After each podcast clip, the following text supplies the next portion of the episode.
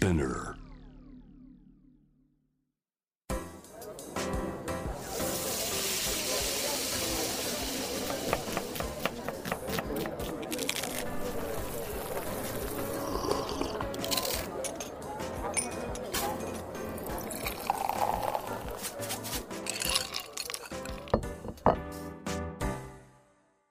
味な副音声ボイスオブフード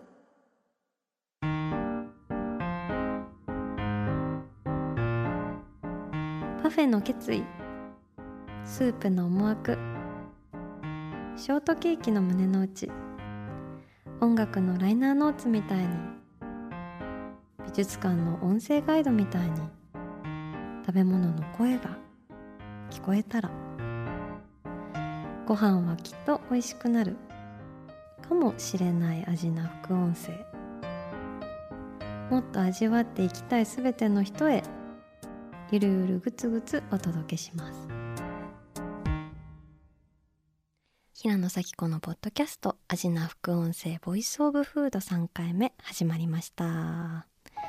この番組では365日食べ物のことしか考えていない食欲のしもべことフードエッセイスト平野咲子が毎回テーマに上がるフードについて熱く語り食をもっと面白く深く味わうためのトークをお届けする番組です。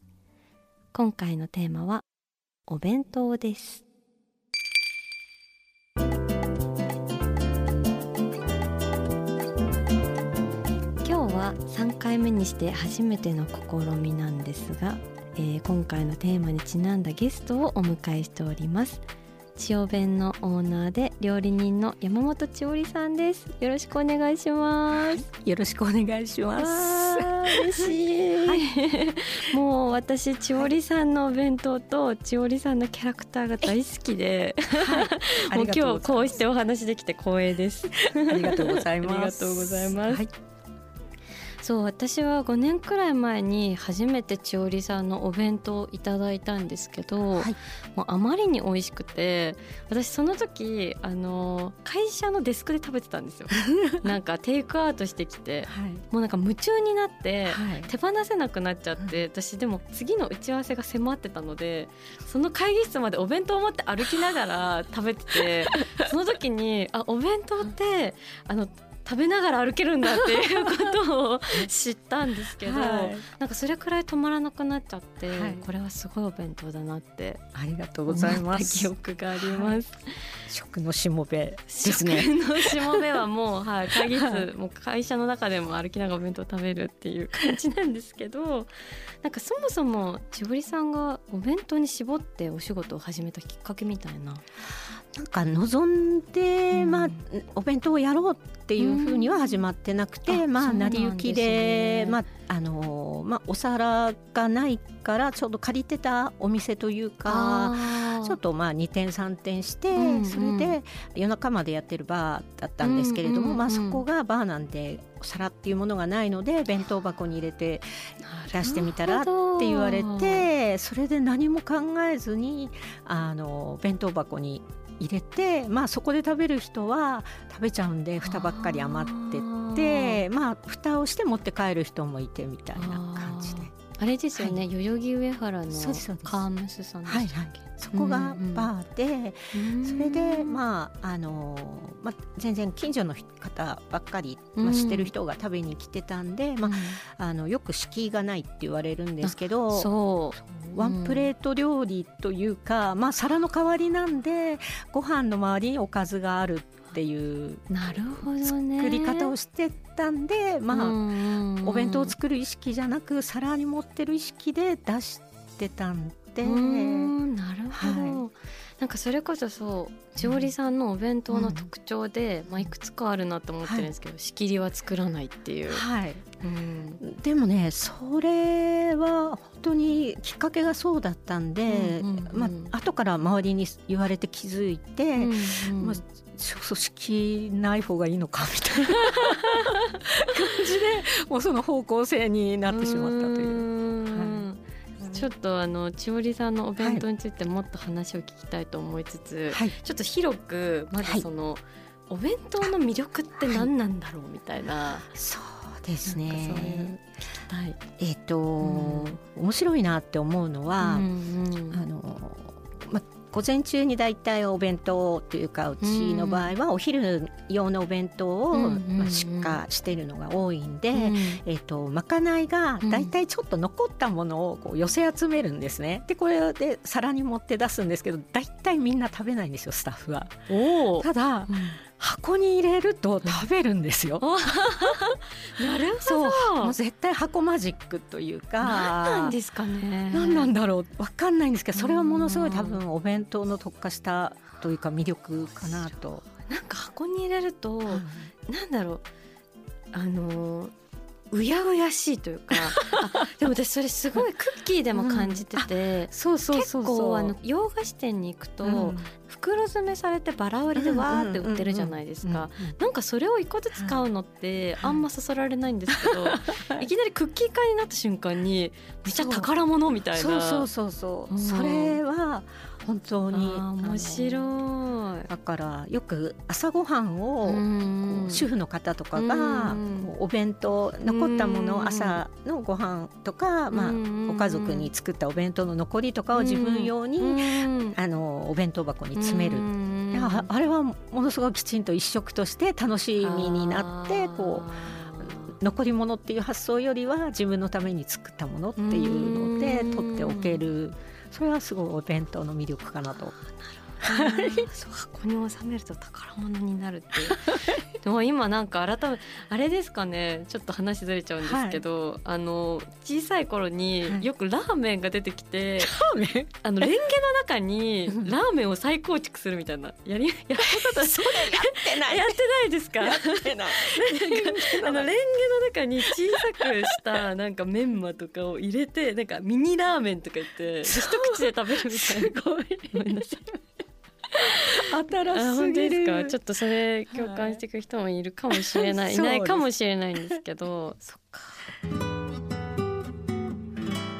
お弁当って冷めてるとこがすごい好きなんですよ。あすごいやっぱ自粛期間中とかにもやっぱテイクアウトでお弁当を食べる機会もすごい増えて、うんその時になんかその冷めてるってことは食べる時間がなんか自分の側にあるっていうかあーそうなんかわかる。大体料理ってまあうん熱いとか冷たいとか、うんその熱いうちに食べてくださいとか、冷たいうちに食べてくださいとか、うんやっぱ料理の時間にうん自分を合わせるみたいな。ああなるほど。そうででそれがまあもちろんそれが楽しいし、それが一番美味しいのは当たり前にそうしたいんですけど、そのお弁当は最初から最後までうん温度が変わらないので。そうですね。そうなんか行ったり来たりそのうん味の散歩？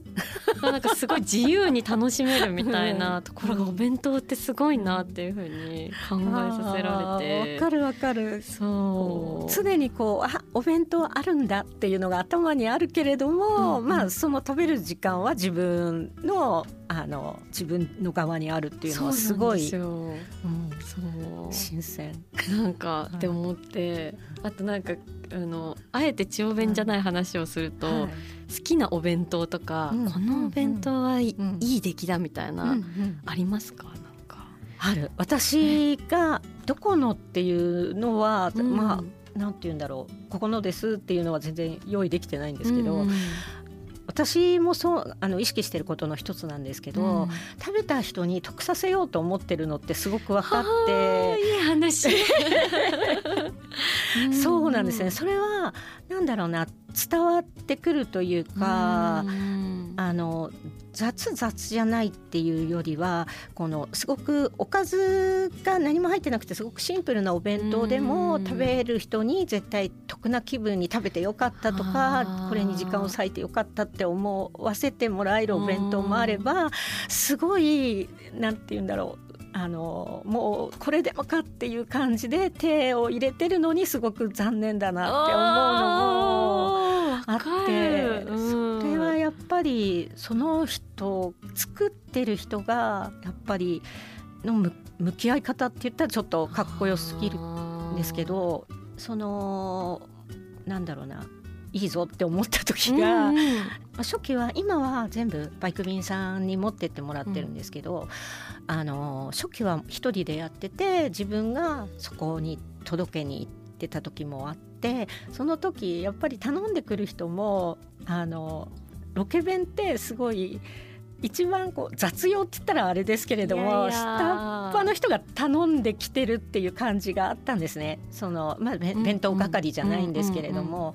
でだから持ってった時にやっぱりあの面倒くさいっていうんじゃないですか弁当来たぞみたいなそういうすごいみんなあの必要なことだけどすごく忙しい現場とかですと、うん、あのまあめ面倒くさいっていうかその、うんうんうん。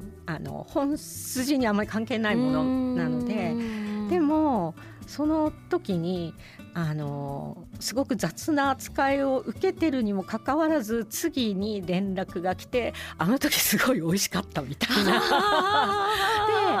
でそれを言われてあそっかそっか地位は低いけどきっとその時に思ってたよりおちょっと美味しかったんだろうなって思ったんですよ。すごく美味しいっていうよりはやっぱりあのあ得したんだきっとこの人はって頼んででその人の手柄って言ったらあれですけど、あのなんか自分がいつも頼んでるお弁当のレベルよりちょっと美味しかったからやっぱりうちでいいって思ってまた次も頼んでくれたって思うとあ得させたんだみたいな。えめっちゃいい話です、ね、本当？いや確かになんかこうともすると隅の方にこうやって重ねられて置いておかれかねないでまあなんかお腹でちょっと取ってくださいくらいのになりかねないところをわーってみんながこう盛り上がる、う。ん、ある種もうセンターを奪いに行くくらいの勢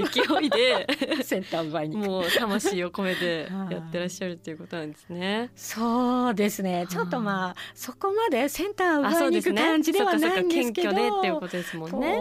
あの頼んだ人が良かったって思ってくれればすごくこういいなって。うわ、アジナ副音声ボイスオブフードえじゃあ早速今日スタジオに調理さんが千代弁をお持ちいただいているという歓喜大歓喜。ありがとうございます本当に。もうすいません本当に。いやでも確かに今日も千代弁さんがその右手で千代弁を持っているっていうところでの このなんかスタジオの湧き立ちみたいなのはあったので。すがですね。いやいやいやいやいやいや、うん、ちょっとそこについても迫りたいんですけど、今日はどんな献立でお持ちいただいたんですかね？書いてくの忘れたんですけど。ちょっと開けながら、楽しみさせていただきながらで、はい、ちょっとずっしり重い千代面さんさせていただきたいんですけど、っていうか輪ゴムが紫だ。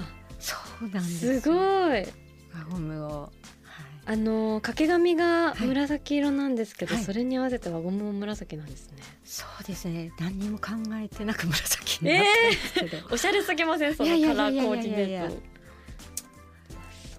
この掛け紙はすごい美味しそうなんか長文のメッセージが書かれているんですけど、ね、これなんか、はい、これはちゃんとデザイナーの人が、こういうなんかメモ書きなんて言うんでしょうスケッチブックみたいなのにこういう弁当を作るみたいなの書いてるのが、うんうん、なんてを借りてって好きなのコピーして作りました。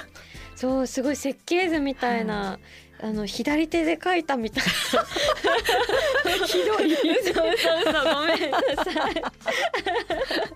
すごい可愛いハンドライティングのお弁当が書かれていて、上弁のルールまでそうですね。この津軽海峡。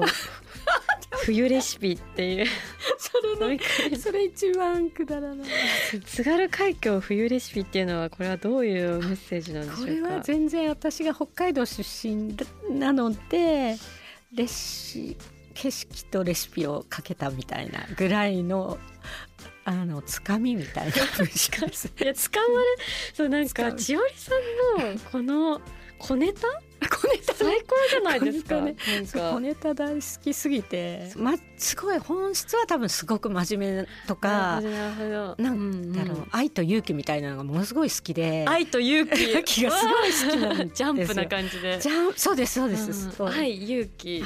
友情みたいな。友情は違うかな？友情もすごい好き。じゃあジャンプですね。ジャンプみたいなのが、ふざけてない笑えるものとかが好きですふざけてないまあ真剣にでもそうそうなんです。私その千織さんのユーモアがすごいいつも好きで、ええでももうちょっとヘルシーよりオイリー。ああそうですね。なんかヘルシーってよく言われてたんですよこう、うん、モモデルさんとかヘルシーで、うん、でもどっちかっていうとうちいやヘルシーですよねってなんでしょうその可愛らしく作ってる、うん、作ってるというかでも一個ずつ食べるとかなりしっかり揚げ物 が多いんでみんななんかちょっとこう誤解してるなって思ってた時が。じゃあプリウスよりデコトラ的な、はい、そうそうそうそうそうそうデコトラ的な、これを見ながらねお弁当を食べられるということで、はい、ちょっと開けさせていただいてもよいでしょうか、はい、それではご会長、はい、じゃーんキャ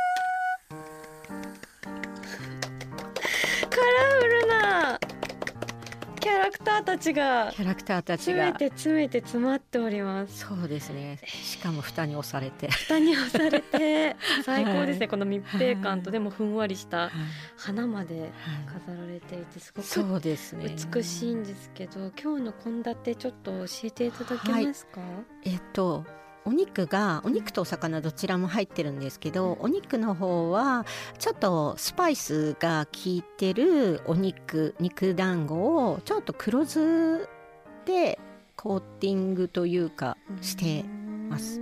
であとクリームコロッケエビのクリームコロッケと卵焼きと人参のラペ。それとあとその人参のラペと卵焼きの間にえっ、ー、と最近すごい自分があの自分だけのブームなんですけど、うん、あの魚をさばいた時に余る身をほぐしたものを、えーと、レモンの、えーと、皮でコンフィを作って、うん、それを刻んでこうちょっとなんだろうタイのララープっていうサラダなんですけど、ラープ風にしてるんですけど、うん、レモン果汁とか入れて、まあ、それもちょっといろんないわくつき。でそうなんですよ。あのもらったすごい大量にレモンがうちに送られてきちゃって、うんうんうん、でそれをもうどうしようってなった時に、まあ、レモン果汁をとにかく一晩でみんなで絞ってレモンの皮を刻んででそれでまああのコンフィというか、まあ、甘くお砂糖で煮ちゃって、うんうん、それを混ぜたラープ風の和え物です。面白い、はい、でいった米の粉を混ぜてるんでその米の粉粉でちょっと粘土が出てんですね。ちょっとネバっとした感じが、ね、はい、この粘りの感じも気になる。そううん美味しそう、はい、あとえっ、ー、とあれですね。まあじゃがいものドフィノワっていうじゃがいもですね。はい。はい。なんで入れたんですか？ドフィノワは？い、ドフィノワ今すごいずっとレギュラーで作ってて。ドフィノワ好き。大好き。なんかあのうちは多分弁当に入れるんでしっかりもう焼くんですよ。あなるほどね。でしっかりしたものを作って、しっかり冷蔵庫でカチカチにしてそれをこう断面。断面を見せて。本当だ、はい、すごい。もう層が美しいですよ、はい、これ。ですね。ドフィノアをベッドにして寝転がってるこの揚げ物は何ですか？それはあのお魚カンパチをちょっとネギとかのタレで揚げて絡めた。油淋鶏風みたいな。油淋鶏風みたいなそうですねまさに。たまらん。あとはキャベツと春雨の春巻きと エビの新庄と あとコディンキーですね、黄色いのはコディンキーのピクルスで、うん、と紫芋。でお花、まあ、入ってるのはえっと、里芋の花のなんかつぼみみたいなのをちょっと入れてそれは食べれないんですけど。これですか？そうそう。わ可愛いの、はい、ね野草というか可憐な感じですね。そうそう。であと白いお花はニラの花ニラの花はちょっと食べれる。あとなんかまああしらいにタイムがちょっと入ってるんですけど、あとご飯が。ご飯はタコ飯。でタコ飯、はい。でも今日はシグネチャーディッシュ。そうですね。はい。一、人分でタコ飯作ったんでめっちゃタコ入ってるんですよ。マジすいません。本当にこれどう？そうなんですよ。こんなねいろんな種類のものを。い。やでもね今日午前中あってそれでえっとスタッフがあの少しずつこう分けて残しといてそれで来る時にあの蒸し物とか揚げ物とかはそれだけはやって詰めてきてだからタコ飯も一人分で作ったねタコがすごい入って本当にあての神戸を深く食べております。もうありがたくて、はい。もういただけないくらいなんですけど本当に美しい。ちょっと写真撮らせてください、は可愛いね。本当にみんな。なんかみんなが前を向いてるっていうか 私を見てるみたいななんかすごいオーラを感じるんですけどなんか全員がわしは主役やでみたいな。なんかそんな感じそんな感じもするなんかあのわあ美味しそう。すいません興奮しちゃいました、私なんか平野さんが昔ゆとれ人にマンチを買いに行ってくれたことがあって、ありますあります。そうなんですよ。その時に何だったろうって思ってもしかして黒酢のなんかだったかもしれないって思ったんですねそうえすごいそう黒酢のそうお団子でしたそれでお団子かなんかわかんないけど黒酢のってなんか、えっとご自身のインスタに載せてたのをすごい確かめなかったんですけど記憶にちょっとあってそれであ多分黒酢好きなんだと思ってあじゃあスタッフが「あ今日広野さんの何にします?」って言われてあじゃあ黒酢の団子にしようかなみたいな。まさにえすごい記憶力ですね、うん。そう私初めて食べたのが、千織さんの買いに行って、その時に何に衝撃を受けたかって、この黒酢の肉団子だったんですよ、あーでもねこれのタイプじゃないかもしれないと思って結構前だったんで、はい。やっぱなんか春巻きはスターだし、なんか前の方全面全なんだろう、こう全面に押し出てるやつはちょっとスター性が強いからちょっとこの なんか背はい。背景のはい。なんかすごいちょっとどしっと居座ってる重鎮っぽいうん。この肉団子は肉団子だろうなって思ってうん。うん。まず食べたんですよ。うん。私あのキャラメルポップコーンのキャラメル後に食べる派なんで。でそれを残したつもりで素朴な肉団子をいったらもうスパイスバーン効いてて。そっかそれだったのかな。で黒酢ガツンきて、うん。もうそれに超興奮しちゃって、その瞬間にあのその食欲の先を行くあーそうそうそういうふうに書いててた。そう思って、うん私の食欲の先を行かれたんですだからもう追いかけるしかないみたいな感じになった興奮が忘れられないっていうのを今目の前にえちょっと食べていいですか、はいはいいただきますもちろん。です美味しいそうだって地味な雰囲気じゃないですかこの子そうそうそうそうそれが全然はい地味じゃなかったっていうね。このいただきます。うーん。やばい。そうこれこれ。うん。そうただの肉団子にあらずスパイスが効いてます。そう、うんスパイスをちょっとクミンとかも入ってるんで、クミちょっと中近東風の。東のスパイスって感じ。うんうん。でそれってもっとこう絡めた時はもっとテカってなってるんですけどだから結構弁当に入れちゃうと地味に染みちゃってるなっていう感じなんですけど あのそう。なんかやっぱ黒酢あ黒酢食べてるよなって思ってそれで黒酢にしました。また会えました、はい。嬉しいです。ありがとうございます、えーじゃあちょっと、はいちょっとこのあの爆弾的な紫芋のボールをはい食べていいですか、はこれね？はい。うーんこれこれ結構みんな一番最後に食べるかそうですよね邪魔だって思う人は先に食べちゃうっていう。はい。これちょっとあえてはいデザート的なポジションそのうそうそうそう。あのはい。崎陽軒でいうところのあんずみたいな。あんずね。そう。あんず。ポジ、うん。えじゃあちょっと最近のハマっていらっしゃると、した 白身魚のラープを。はい、レモンコンフィいやの。ー、はい。すごいレモンの角切りがしっかり入ってて美味しそう。いただきます。はい。甘酸っぱみたい爽やか今いきなりはい。めっちゃ室内なんですけど、はい。太陽の光に照らされた。な。本当に。うん。いきなりキラキラキラって太陽の光。本当に。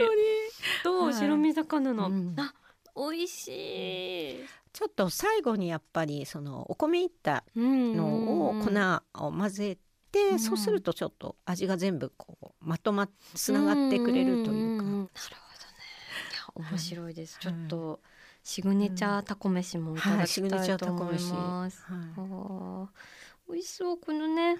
実山椒ですか？そうそう。つぶつぶとタコのブリンとした白さがはい。いただきます、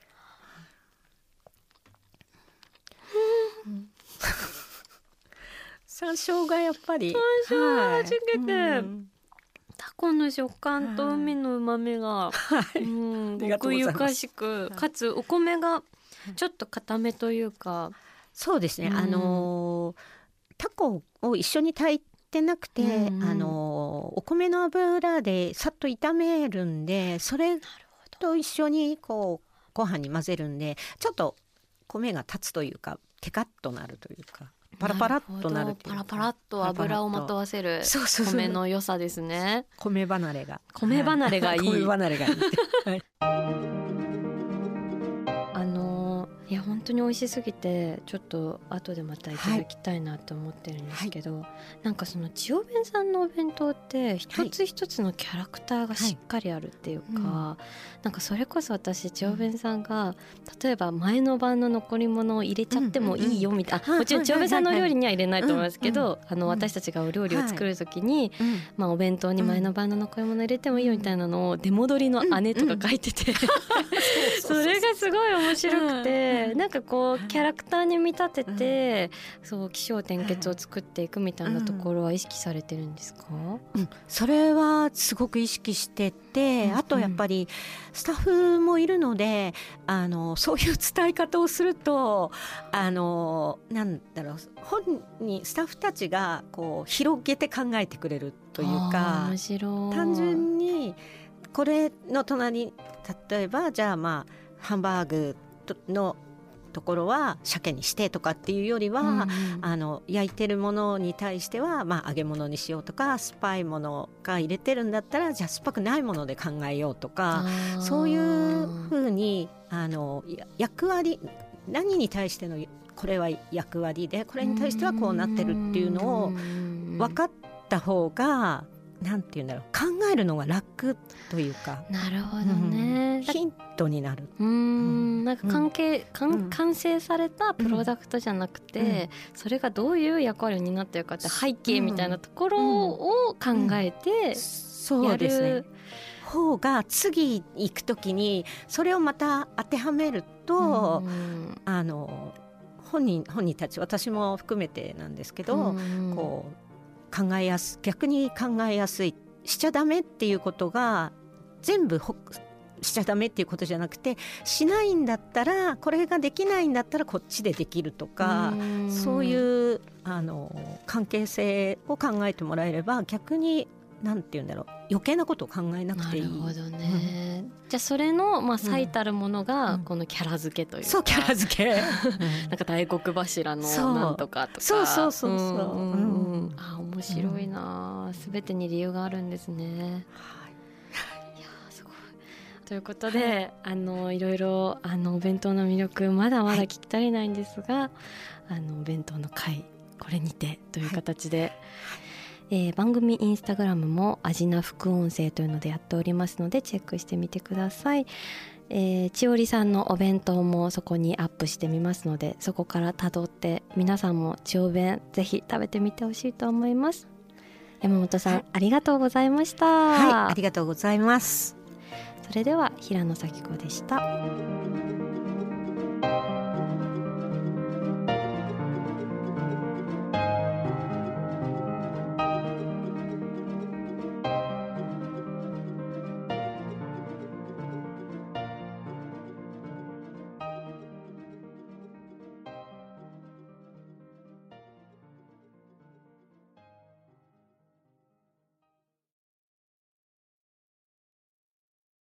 こでスピナーからのお知らせです。スピナーでは企業やブランドの魅力やストーリーをポッドキャストとして制作配信するお手伝いをしております。ポッドキャストを通してお客様とのタッチポイントの創出とエンゲージメントを向上させてみませんか？お問い合わせは概要欄の URL かスピナー .com のスピナー Branded Podcast からお願いします。